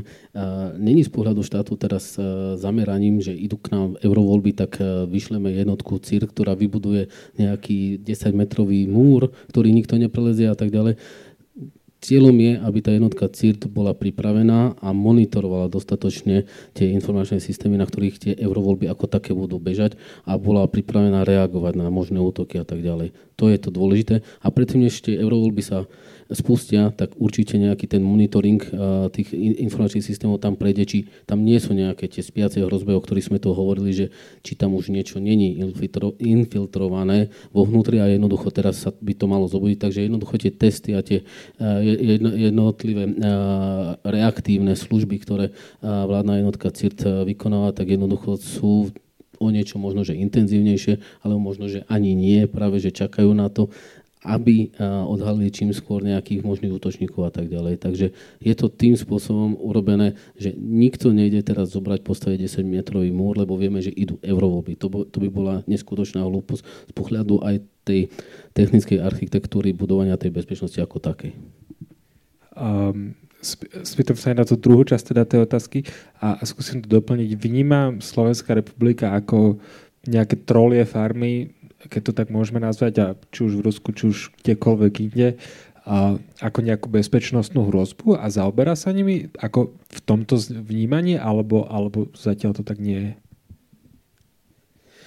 Neviem eh, tak konkrétne presne odpovedať, ale určite každá jedna nejaká taká farma a nejakým spôsobom pôsobí a podsúva tu nejakú tú mienku alebo nejaké tie informácie, ktoré by sme tu nechceli mať, tak jednoducho je to pre nás zaujímavé a je to pre nás nejaká hrozba, lebo poviem to otvorene, ak budeme hovoriť, že poviem to otvorene, že ja neviem, Ervin Šimko je ten, kto bude premiérom Slovenskej republiky na základe výsledkov eurovolieb, tak je to problém a jednoducho mali by sme sa s tým zapodievať. Ale pokiaľ jednoducho budeme monitorovať a budeme filtrovať nejak tie veci. A nás, ja si myslím, že nastaviť tú bezpečnosť tým, že odvracať tie útoky nie. Ale myslím si, že vysvetlením toho, že nebudeme rozprávať o Erinovi Šimkovi ako budúcom premiérovi Slovenska, ale povieme, že budúcim, pre, budúcim premiérom sú možní títo kandidáti, tak to je vlastne tá ochrana toho štátu a to je e, sprístupnenie tých informácií užívateľovi niektorých stránok, aj štátnych stránok a tak ďalej, dostupných a verifikovateľných. Takže asi takto by som odpovedal. Čiže um, teda veľká časť sa šíri cez Facebook a teda Facebook začína nejakou formou bojovať proti, proti dezinformáciám. Či je to dostatočné, to mi možno poviete. A, ale, ale minimálne začína. Každopádne nejaká, nejaká legislatíva na štátnej alebo európskej úrovni sa, sa v tomto nechystá? Na štátnej úrovni máme zákon o kybernetickej bezpečnosti, k nemu vykonávacie vyhlášky a tak ďalej, akým spôsobom by sme mali tie informačné systémy tu mať vybudované. V terajšej dobe bol prijatý k 1.5.2019, bude v platnosti, predpokladám, že pán prezident to podpíše a zákon bude v platnosti v tom čase, ako sme si my ho naplánovali. Zákon o informačných technológiách vo verejnej správe a po línii bezpečnosti v terajšej dobe už môžem povedať tak, ako je pravdou, že aj v kabelke a počas cesty, keď sme spolu išli, som si študoval nejaké materiály k vykonávacím predpisom k tomuto zákonu a to je výhľaška v pôsobnosti našej sekcie v nastavení tej bezpečnosti ako takej tých informačných systémov, ktoré tu ideme budovať. Takže jednoducho áno, štát reflektuje na to a nastavuje to na legislatívne takým spôsobom, aby to bolo minimálne, ako kolega povedal, že sme pozadu za komerčným systémom minimálne v úrovni komerčného systému, ak nie vpred krok. Tak, teda pochopil som podľa výrazu tváre, že ten komerčný sektor na tom nie je úplne ideálne. Teda ak sa bavíme o tom Facebooku, ako na tom je? Facebook akože teraz uh, zmenil nejaké, nejaké pravidlá, čo sa týka toho pred, pred eurovoľbami. Samozrejme adaptoval, adaptoval pravidla, ktoré, ktoré sú platné už v USA s tým, že kde môže byť platená kampaň, kým môže byť platená kampaň, z ktorých štátov môžu pochádzať. Len stále v súčasnosti, ak sa bavíme o tom, že kto má najlepšie, alebo kto, má výborné dáta o, o občanoch, o tom aj, keď sme sa rozprávali napríklad to psychologické profilovanie, uh, už v súčasnosti to z môjho pohľadu nie je až tak štát, ale sú to naozaj súkromné spoločnosti. Súkromné spoločnosti majú teraz oveľa viacej, viacej dát o tých, o tých, o tých občanoch, uh, čo sa týka napríklad inferenčnou štatistikou alebo inferenčnými metodami sa dá zistiť napríklad psychologický profil človeka cez z nejakých 68 lajkov. Uh, my sme robili na, niek- na niektorých modelách, modeloch ktoré sme, sme prevzali z Cambridgeu, kde pôsobil doktor Kosinský, od ktorého to teda odkopírovali a používal to Cambridge Analytica, i keď do takej veľmi zvláštnej miery, že ne, nemyslím si, že bolo to, bolo to viacej marketingu ako, ako reálneho používania. Ale čo sa týka toho, že čo robí Facebook, v tomto sa môžeme iba maximálne spoľahnúť na Facebook a mať nejakú slepú dôveru, lebo reálne nevieme, uh, čo oni robia s tými dátami. Uh, mali nejaké API alebo teda väčšina, väčšina tých dát pre, výskum, pre výskumníkov, napojíte sa na nejaké API a stiahujete tie dáta, sú tam veľmi reštriktívne opatrenia na to, čo môžete v súčasnosti stiahnuť, čiže e, nekontroluje ich nejaká akademická sféra, nekontroluje ich mimovládna sféra, nekontrolujú ich nejakí bežní ľudia, alebo nemajú jednoducho prístup k tým dátam. A môžeme mať iba takú naozaj dôveru v to, že čo hovoria je naozaj pravda. Ale potom, keď niečo vypláva na, na povrch, že ako sa naozaj chovajú k tým dátam, napríklad e, pred pár týždňami sa mi zdá, bolo, no, bolo zverejnené, že jednoducho Facebook na, na serveroch uh, uskladňoval veľkú časť hesiel, ktorá nebola, nebola, nebola šifrovaná a bola v plain texte. Uh, potom toto na, naštrbáva to, alebo nahlodáva tú dôveru v to čo, na, to, čo robia a nemyslím si, alebo teda z toho, čo o, sa tak nejako na, na ten povrch dochádza, že, že robia dosť, nemyslím si zase, že to je ale, že Slovenská republika niečo môže zmeniť v tomto, čo sa týka Slovenská republika ako sama. Naozaj Facebook je v súčasnosti globálna platforma, Google je globálna platforma a jednoducho iba, iba spojiť sa na to a tlačiť, tlačiť na nich. Ale to je asi legislatívny rámec ešte nejako zmeniť, ale toto je všetko v procese. Čiže je, je, to, je, to, je to veľmi komplikovaná otázka a je tam naozaj veľa premeny, ktoré do toho vstupujú tam ten legislatívny rámec, ja by som len doplnil, ale nechcem tú tému ďalej rozvíjať alebo uh, rozoberať do uh, podrobností. Uh, veľa vo Facebooku sa zmenilo príchodom uh, legislatívnej normy GDPR. Veľa. A tam sa trošku tá bezpečnosť posunula do inej roviny.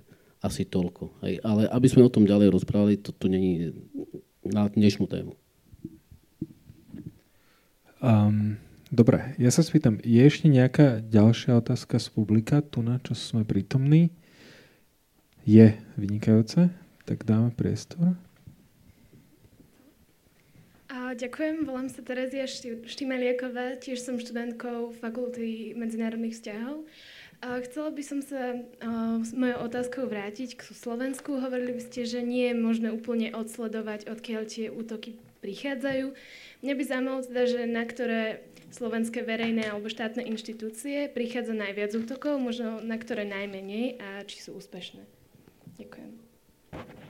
Asi to bola otázka na mňa, ale musím vám povedať, že vám na tú otázku nebudem vedieť teraz odpovedať relevantne, kvôli tomu, že nedisponujem teraz nejakými štatistikami, kde by som povedal, že ministerstvo vnútra je najviac napadané, ministerstvo školstva najmenej napadané a tak ďalej. Fakt nie, ale myslím si, že taká nejaká štatistika určite existuje.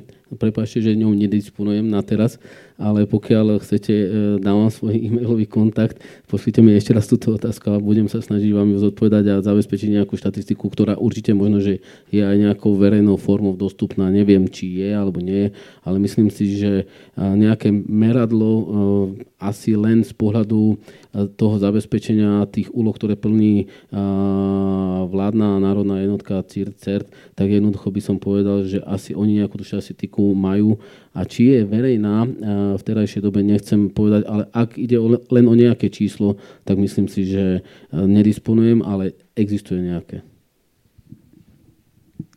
Dobre, a ďalšia otázka? A, je, Juraj? Ja by som sa rád spýtal ešte, ono to tam bolo zmienené aj predtým na slajdo, eh, keď bol na Slovensku francúzsky prezident, on povedal, že áno, musíme spolupracovať na európskej úrovni v otázke kybernetickej bezpečnosti, tak rád by som sa aj na toto spýtal, hej, že na akej úrovni to je, či to je dostatočné a či vôbec máme legislatívu, ktorá umožňuje užšiu spoluprácu, ale špeciálne hovoril o tom, že sa má vytvoriť nejaká expertná skupina medzi Slovenskom a Francúzskom, medzi tajnými službami a aj na úrovni šéfov odzborov, expertov. Takže či sa niečo v tomto smere deje, respektíve či sa o tom dá niečo povedať v rámci možnosti utajenia a podobne. Neviem, ako na toto mám odpovedať, ale samozrejme, že medzinárodná spolupráca v oblasti kybernetickej bezpečnosti funguje. Uh, už minimálne na tej úrovni, že uh, nejaké pobyty vzdelávacie a tak ďalej uh, absolvuje vládna jednotka CIRT, ako aj uh, my z pohľadu legislatívy a toho governance, nastavovania tej bezpečnosti ako takej sa stretávame s kolegami zo zahraničia, chodívame mimo Slovenskú republiku, kde jednoducho či už len na konferencii a tak ďalej si vymeniame svoje názory a snažíme sa v rámci Európskej únie nastaviť niektoré veci podobne alebo nabrať inšpirácia a nejakú, dá sa povedať, víziu toho, že akým spôsobom čo vylepšiť u nás doma, ale zároveň poviem to otvorene, ako som tu nedávno spomenul, že tá naša vládna jednotka ktorá je alokovaná pod úradom podpredsedu vlády, má svoju úroveň a svoju váhu, tak aj naša vládna jednotka CIRC odozdáva tie informácie smerom von a aj k nám chodia niektorí odborníci, ktorí sa od vládnej jednotky CIRT ako takej učia. Nechcem hovoriť za národnú jednotku CERT, uh, alokovanú pod NBU, keďže nie som uh, ich zamestnancom, či je, ale viem, že aj Národný bezpečnostný úrad vykonáva kvantum služobných ciest mimo Slovenskú republiku za účelom, dá sa povedať, zbierania informácií a zbierania poznatkov, akým spôsobom tú bezpečnosť ako takú v oblasti kybernetickej bezpečnosti nastavovať na Slovensku. Takže určite áno a tá spolupráca je. A či je konkrétne spolupráca s Francúzskou republikou na úrovni spravodajských služieb alebo na úrovni nejakej e, špecializovaných služieb tohto štátu a tak ďalej, to vám neviem povedať a jednoducho určite to podľa nejakému stupňu utajenia, ak je to na takejto úrovni, že nejaké spravodajské jednotky spolu spolupracujú. Určite spolupracujú. To poviem otvorene, že určite spolupracujú, lebo ak sme členom Euró- Európskej únie a členom NATO a tak ďalej, tak musia tieto jednotky spolupracovať určite. Ja možno len doplním z toho sektora komerčného, ako to je, tam žiaľ e, neexistuje nejaká, nejaká taká výmena informácií. Možno je to aj dobrý následok, neviem shodnotiť teraz, ale my samozrejme sa s tým musíme nejak vysporiadať a tie informácie potrebujeme a vďaka takým, takým komunitám, ktoré vlastne naozaj od dob e, otvoreného kodu a Linux a tak ďalej do dneska, do dneska veľkí vendori už dávno hovorili, že tak toto nevydrží a ukazuje sa, že práve tieto komunity a otvorené komunity dneska sú mienkotvorné a hýbu svetom tak e, my využívame informácie práve takýchto komunít, ktorí sme integrovaní. Prispievame, čerpame informácie, e, ten knowledge sa naozaj šíri a e, ja verím tomu, že podobné mechanizmy využívajú aj štátne, štátne rezorty knižného stava, ale tu by som si možno zaprial, že bolo by lepšie, keby tá koordinácia bola aj lepšia v rámci Slovenska. Mm, s dobrý, dobre nastavenými mechanizmami viem si to predstaviť a bolo by to na užitok všetkých. Samozrejme, že zabudol som povedať, že a, keď sme tu rozprávali, kde je komerčný svet a štátny svet a tak ďalej, a veď aj ten štátny svet je za prispenia komerčného sveta nastavovaný a budovaný. Nikto nezatvoril pred nikým nikdy minimálne na našom úrade dvere. Nemôžem deklarovať za iné štátne inštitúcie a tak ďalej, ale my práve, že vítame tie poznatky zo súkromného sektora a budujeme zároveň s vami, veď v konečnom dôsledku štát tu je pre občana a, a občan využíva ich služieb aj zo aj zo súkromného sektora, takže jednoducho nikto nezatvára sa a vravím, tie platformy u nás fungujú, aj tie pracovné skupiny a tak ďalej a stretnutia na týchto úrovniach. A myslím si, že aj v oblasti bezpečnosti je čerpané dosť veľa informácií zo súkromného sektora a tak ďalej. A tie platformy, o ktorých ste tu rozprávali, tak využíva určite aj vládna jednotka CIRD a tak ďalej, ale aj my niektoré veci z pôsobnosti riadenia tej bezpečnosti a nastavenia tých legislatívnych rámcov potrebujeme počuť tie informácie práve od vás. Dobre, máme asi posledných 10 minút, do 10 minút našej diskusie a, ja som teda tak obchádzal uh, jednu tému a, myslím si, že sa aj môžeme zavenovať. Je, v podstate nadvezuje na, na otázku zo slajdu, kde sa Anonym pýta, že moja mama začala používať počítač s internetom, prečím by som ju mala vystrihať, aby bol jej počítač v bezpečí. A ja by som to možno trochu rozšíril, že, že teda ak by sme vedeli zhrnúť nejaké základke, základné poznatky informácií, ako pristupovať k počítačom, či už vo forme naozaj PC, alebo už aj k tým telefónom um, a, a možno ako pristupovať aj k tým ďalším formám ohrozenia, o ktorých sme sa bavili, a to je teraz či už uh, pravdivosť informácií alebo, alebo práca s jednotlivými aplikáciami, respektíve odsúhlasovanie uh, tých policies a tak ďalej. Keďže vieme dať taký akože základný uh, rámec pre bežného človeka. Ja by som začal, začal takou jednoduchou informáciou, že ak si mamka dneska kúpila počítač a, a začala ho používať a samozrejme, že chce si googliť a, svoje vnúčatko alebo svojho syna na internete, lebo má tam plno fotiek, Facebook a tak ďalej. Ako sme to povedali, začal by som tým, že akým spôsobom ten počítač mamka bude zapínať, akým spôsobom bude do ňoho vstupovať, to nastavenie nejakých základnej bezpečnosti, čo, znam, čo znamená nejaké základné heslo, ktoré nebude, že mamka jedna, alebo meno sinátora Ervin, alebo nejakého miláčika, ktoré jednoznačne vyplýva z osoby ako takej, že je ľahko zistiteľné a tým pádom ten počítač bude zraniteľný. To je prvá vec. Druhá vec, že akým spôsobom by ten počítač mala používať, že jednoducho, ak jej suseda prinesie nejaký USB kľúč a tak ďalej, že je, že mám na ňom nejaké fotky a tak ďalej, tak pozri, daj to tam, veď to vieš skontrolovať a tak ďalej, že má ten USB kľúč prejsť nejakou kontrolou základnou a tak ďalej, ak to tam dá. Ale to sú už dosť také technikálie, ktoré jednoducho tí rodičia ani nechcú, uh, nie že nechcú, nedokážu sa naučiť, lebo už sú buď na to príliš starí, alebo nemajú záujem. Oni povedia, ja si chcem tam len pozrieť eh, tú fotku, alebo chcem si len pustiť nejaké to video a tak ďalej. Tak potom to nastaviť len takým nejakým spôsobom, aby jednoducho nemali ten široký, ako kolega to povedal, taký široký prístup ku všetkým veciam, že trošku to zúžiť a obmedziť a tak ďalej, že čo môže, čo nemôže, poviem to na rovinu, lebo mne sa stala taká maličkosť, eh, kolega mi vraví, že prosím ťa pekne, niekto mi odosiela do mailu eh, informácie alebo moje správy, ktoré píšem cez počítač s mojou priateľkou. Jednoducho, a vrajím, jak je to možné, vrajím, pozrel si sa nejako, že čo si urobil, ako si urobil, alebo čo si urobil v poslednom čase. A mal som tu jedného kolegu a ten sa hral s počítačom a tak ďalej. Na pozadí mu bežal komerčne dostupný prvok Keylogger. Jednoducho prepisovať to, čo píšete, zaznamenáva a odosiela niekomu inému na a, a počítač alebo na, do e-mailovej schránky. Jednoducho samozrejme ja tie správy dokážem u seba doma upraviť a poslať, že dneska mi poviete, že bol ste super v diskusii a ja vám pošlem, že no, pekne ste to pomrvili, hej. Ale bude to pochádzať od vás a tak ďalej, len zmením a, objem tých dát v tom duchu, že vyznejú úplne protikladne, než boli myslené. Takže tam by som asi začal, že čo má maminka, ak už ten prístroj, alebo dá sa povedať u nej kus niečoho zase naviac doma, že akým spôsobom by sa s tým mala vysporiadať. Hej. A samozrejme, určite by som do toho počítača nenainštaloval XY možných softverov, ktoré jednoducho ona nikdy v živote nevyužije a tak ďalej, takže fakt by som to postavil do tej basic line užívateľskej formy toho laptopu alebo toho stolového počítača, čo už by som jej zvolil a tak ďalej. Hej. Takže asi ta, to, to by bolo to základom.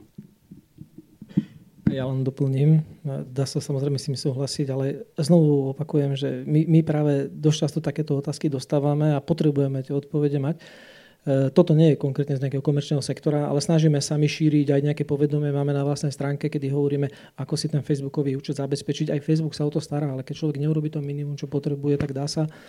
E, samozrejmosťou sú že také antivír a tak ďalej, toto je, ale páčil sa mi minule, som pozeral dokument o norskej blogerke, ktorá mala myslím, že 98 rokov a rozprávala sa s nejakou inou Mm, staršou pani na dôchodku, 70 ročnou, a hovorí, tam, tam neklikaj, tam neklikaj, tam neklikaj, lebo tadiaľ chodí via vírusy. A celkom sa mi páčilo, že ako aj tí starší ľudia si vedia uvedomovať a vedia také zdravé zásady, že proste ak nakupujem, tak proste ak človek sa riadi tým takým zdravým rozumom, vie do značnej miery eliminovať. Samozrejme, ak niekto urobí špeciálny útok a tak oklame každého to z nás. Ale, ale tým, tým takým zdravým rozumom, ak sa človek riadi a nerobí nejaké, nejaké hlúposti, tak e, vie sa celkom dostatočne toto. A tu by som vám odporučil, možno, že dobre, anglicky zdatný človek vie si nájsť to how to a, a asi na YouTube to prečítať, lebo toto je super zdroj informácií, pretože veľmi rýchlo aj obrazom, aj, aj zvukom vnímate tie informácie a za 10 minút viete celkom si slušne. Ja hoď nový software, ktorý nie je z oblasti kybernetickej bezpečnosti, tak si ho pozriem a toto je naozaj veľmi zdroj informácií, takže tu by som odporúčal nebať sa pustiť si ten YouTube, lebo ten YouTube je e, má za sebou nejakú spoločnosť, ktorá je viac menej dôveryhodná pozrieť si tie informácie, keď nie som si istý, ako sa to robí, alebo ak sa mi stane, že už mám nejaké podozrenie, že tam je, tak si znovu nájdem toto. A tu by bolo úplne super, keby existoval aj poslovenčtený také, takéto návody. A znovu to je taká komunita, ktorá by tomu veľmi pomohla Hovorím, my sa v rámci práci snažíme, máme na stránke rôzne také, také zásady, že internet banking, nakupovanie, Facebook, bežne čo na počítači, ako router, hej, teraz, lebo aj ten router je dôležitý. Nepokrieme na 100%, ako toto dneska odznelo, ale pokúsme sa sme eliminovať čo najviac a aby tí ľudia boli potom spokojnejší, neodišli, aby som povedal, so zlým. Ako naozaj treba k tomu pristúpať ostražito a kriticky, ale tiež asi veľmi trpezlivo zo strany toho, ktorý, ktorý to vysvetľuje. Sam párkrát sa mi to naozaj aj, aj, aj mne stalo, že mama sa ma niečo pýtala, raz to človek vysvetlí, dvakrát to človek vysvetlí, potom už nemá nervy na to a jednoducho povie, že tak správ si po svojom, alebo už, už, už odíde ten človek. A naozaj akože aj, aj tá staršia generácia napríklad nevyrastali v tom, že ako, ako kolega spomínal, že, že angličtina, že dám si, pozriem si nejaké anglické, anglické YouTube video. V Slovenčine zase, Slovenčina je, slo, malý trh je Slovensko, čiže akože aj ten kontent zase nie je taký ako, ako, ako v tých uh, anglicky hovoriacich krajinách. Čiže naozaj asi, asi trpezlivo vysvetliť, uh, čo a ako, také tie, tie, tie základy a potom naozaj iba ale to ne, neviem, či je už možné nejakého napríklad 80-ročného učiť nejakej, nejakému kritickému mysleniu a čo, čo, by, čo by mal robiť. Ako, jasné, treba, treba sa o to pokúsiť, ale asi, asi by som začal tým, že by som maximálne obmedzil všetky možnosti, ktoré jednoducho, že administratívny prístup, aby k tomu nemala žiadny. Vás len doplním, že celkom dobre je napríklad tie tablety, kedy, kedy naozaj ten bežný používateľ nemá prístup k takým tým pokročilým a obsah toho kódu, ak si to nezmení, pardon, ten, ten software pochádza viac menej z nejakého zdroja, ktorý je aj Googleom, aj Appleom e, kontrolované sú tie aplikácie. A znovu to riziko sme zmenili. Je tam nejaká pravdepodobnosť nejakých problémov, takže toto je taká rada možno konkrétna, že možno nie ten počítač, a, ale proste s tým tabletom a oni dneska je veľmi dobré aj to prihlásenie cez, cez biometriu, tak tí užívateľia aj v tom veku si s tým poradia veľmi rýchlo. A keby som len tak doplnil, tak treba vysvetľovať eh, rodičom, ktorí sú už o vyššom veku a nechcú sa moc učiť s, tým, s tými technológiami, ktoré sú teraz, že mamka, je to to isté, ak si mala niekedy album, fotečky tam dostaneš takýmto spôsobom a len to prezráš. Nič s tým netreba robiť, nikde nemusíš inde klikať. Tu máš tieto dve gombíky, ktoré stláčaš doprava, doľava, doprava, doľava. Fakt, ako je to smiešne, ale niekedy je to lepšie takto jednoducho vysvetliť, ako kolega povedal, ako a, pol dňa vysvetľovať niečo, čo na konci dňa není aj tak pochopené a človek odchádza nervózny a urob si to po svojom a tým sa stáva ten priestor uvoľnenia, že ona to tam odklika úplne všetko tá mamka. Dobre. Máme dve minúty a ja si dovolím poslednú otázku na pána Kloca. A ako, ako teda technického experta v, na, v našom paneli. A, akým spôsobom si môžem zistiť, či som nebol hacknutý, pýta sa ďalší anonym v slajde. Môžem?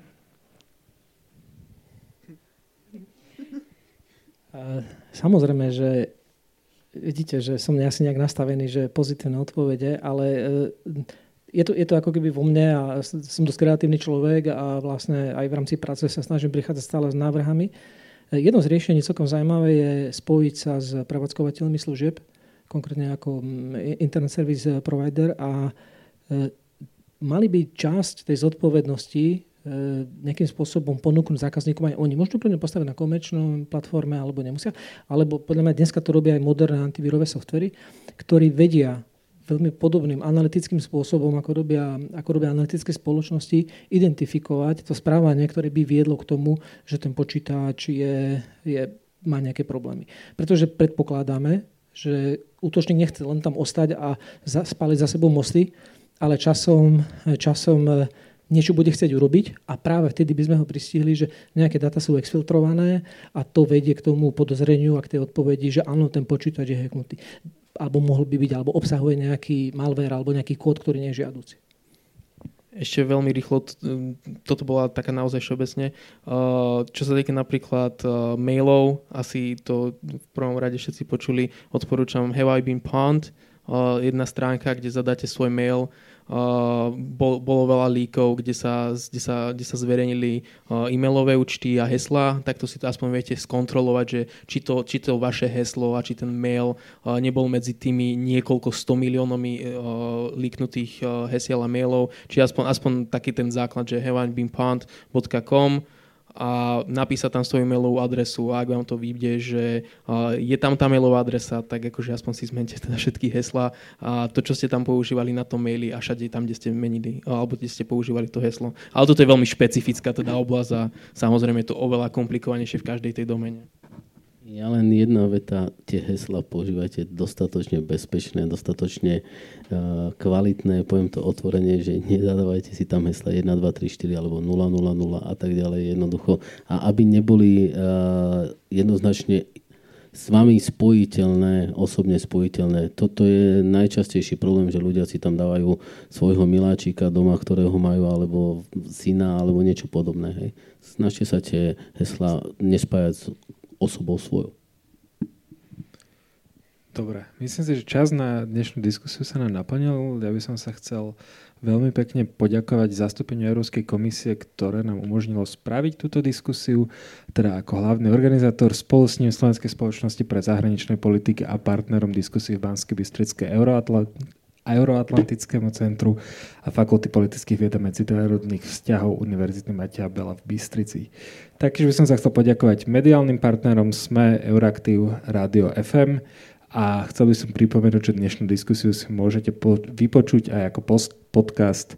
Dostanete sa k nemu cez stránku kafeeuropa.sk.